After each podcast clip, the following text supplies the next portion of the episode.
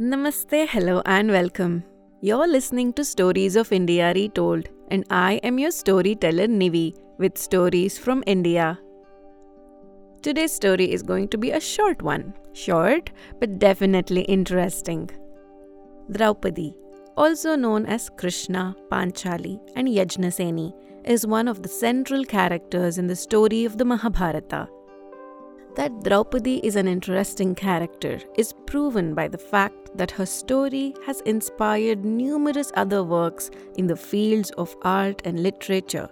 And even to this day, scholars and critics write and explore the story of her life, the decisions she took, and her influence in the lives of the Pandavas.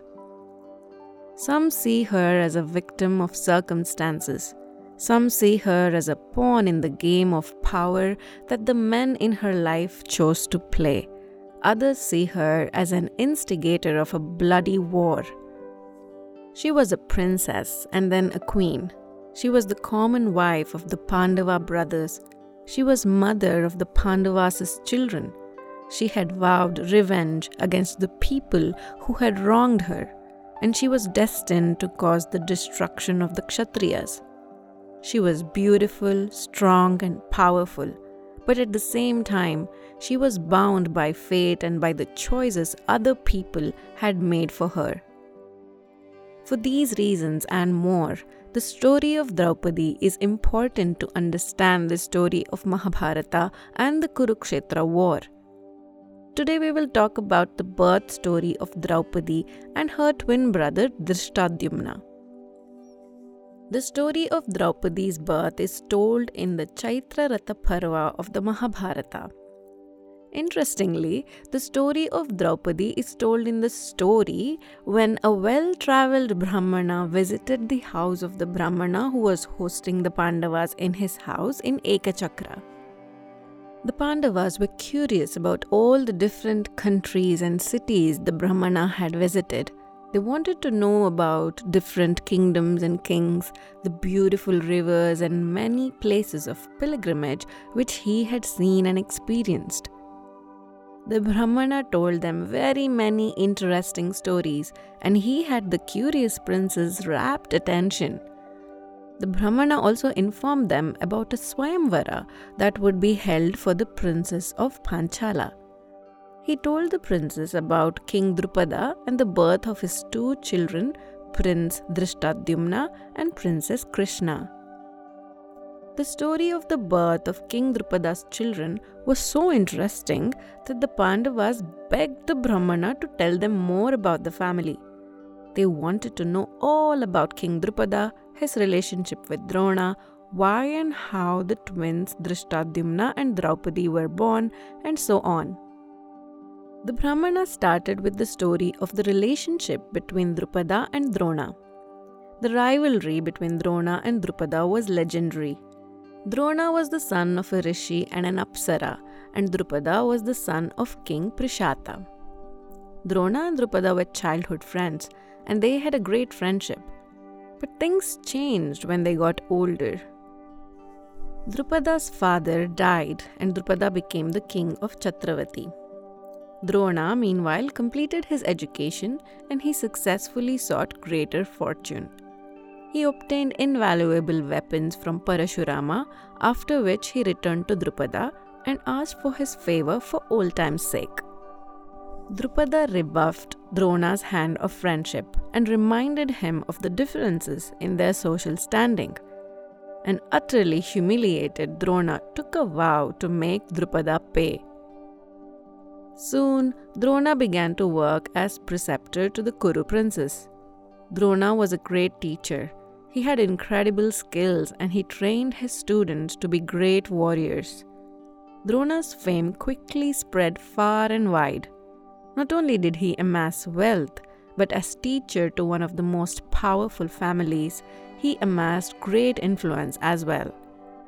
When the Kuru princess training was over, Drona asked them for payment or offering that was traditionally paid by the students to the teacher at the end of their learning period. Drona demanded that the students attack Drupada's kingdom and defeat him. The students, mainly Arjuna, did as he asked and defeated Drupada. Drona took the northern part of Panchala for himself and told Drupada he will show him mercy for old time's sake and so he could have the southern half of the kingdom. After the humiliating defeat handed down to him and after losing a majority of his kingdom to Drona, Drupada was left to stew in his disappointment and humiliation. Drona's treatment of him was unacceptable, but he had no way to fight him. Drona grew more and more powerful. He had the might of the entire Kuru clan behind him. Not only that, Drona was a great warrior with incredible skills. He was both a Brahmana and Kshatriya, and as such, he had access to more skills and resources than the Kshatriya Drupada. Drupada could not figure out a way to defeat Drona. It was just too much for Drupada to take. Day after day, his resentment grew and grew. Furthermore, to Drupada's great disappointment, he had no eligible heir who was capable enough to take on and defeat the extremely talented and powerful Drona. He was certain that the remedy to this problem was to have a suitable heir. Around the time, Drupada got introduced to two Brahmana brothers who lived on the banks of the river Ganga. They were named Yaja and Upayaja. Among the two brothers, Upayaja was the more learned one, and so Drupada went to him and courted his favor, tempting him with promises of wealth. Drupada told him about his issue with Drona and begged Upayaja to perform a sacrifice which would grant him a son and heir who would destroy Drona. I will make you rich, I can give you 10 crore cows or whatever your heart desires. You only have to tell me what you want, Drupada said. Upayaja felt bad for Drupada, but he did not want to be part of the sacrifice. So instead, he told Drupada to go to his elder brother Yaja. In the past, I have seen my brother acting out of greed. He does not care how he obtains what he wants and will accept things that are unclean. I have seen how he will pick up unclean fruits that have fallen down and eat it. I have also seen him gladly eat other people's leftover food. If a person fails to see the wrong in something, then he will fail to see wrong in other things as well. He is greedy for material goods. You should ask him for help. I'm sure he will be tempted, he said. Drupada wasn't too excited about asking Yaja, but he was desperate for revenge, and so he went to Yaja and asked him for his help and offered great wealth for his services. As Upayaja had predicted, Yaja readily agreed. Yaja wanted his brother Upayaja to help him with the sacrifice Together with his younger brother, he quickly made preparations for a sacrifice which would give Drupada the son that he desired. You will have the son that you desire. He will be a strong and capable warrior, Yaja assured Drupada. Drupada was ready and could not wait for the arrival of the son who would bring about the end of Drona. The sacrificial fire was started, and Yaja began to pour the offerings into the fire. When the time came, he called Drupada's wife, Queen Prishati, and told her to get ready for the ceremony. The time for uniting has come, he told her. Queen Prishati was not ready yet. She asked Yaja to wait. She told him that she had divine sense on her face, and so it was not a good time for consummation.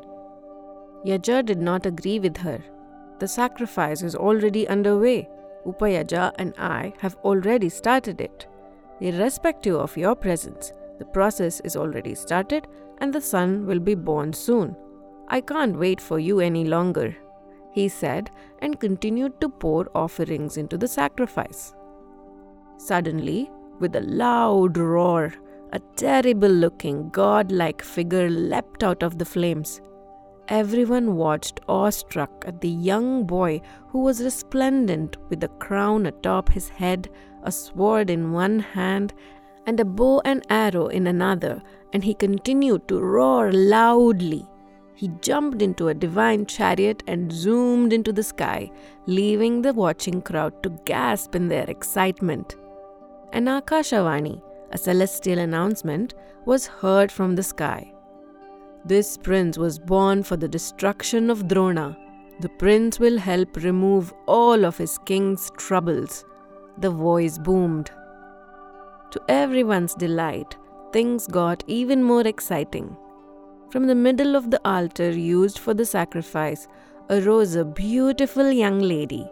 She was so beautiful with her dark skin, wide hips, blue black curls cascading down her back, and her big lotus petal shaped eyes. At first, people believed she must be a goddess.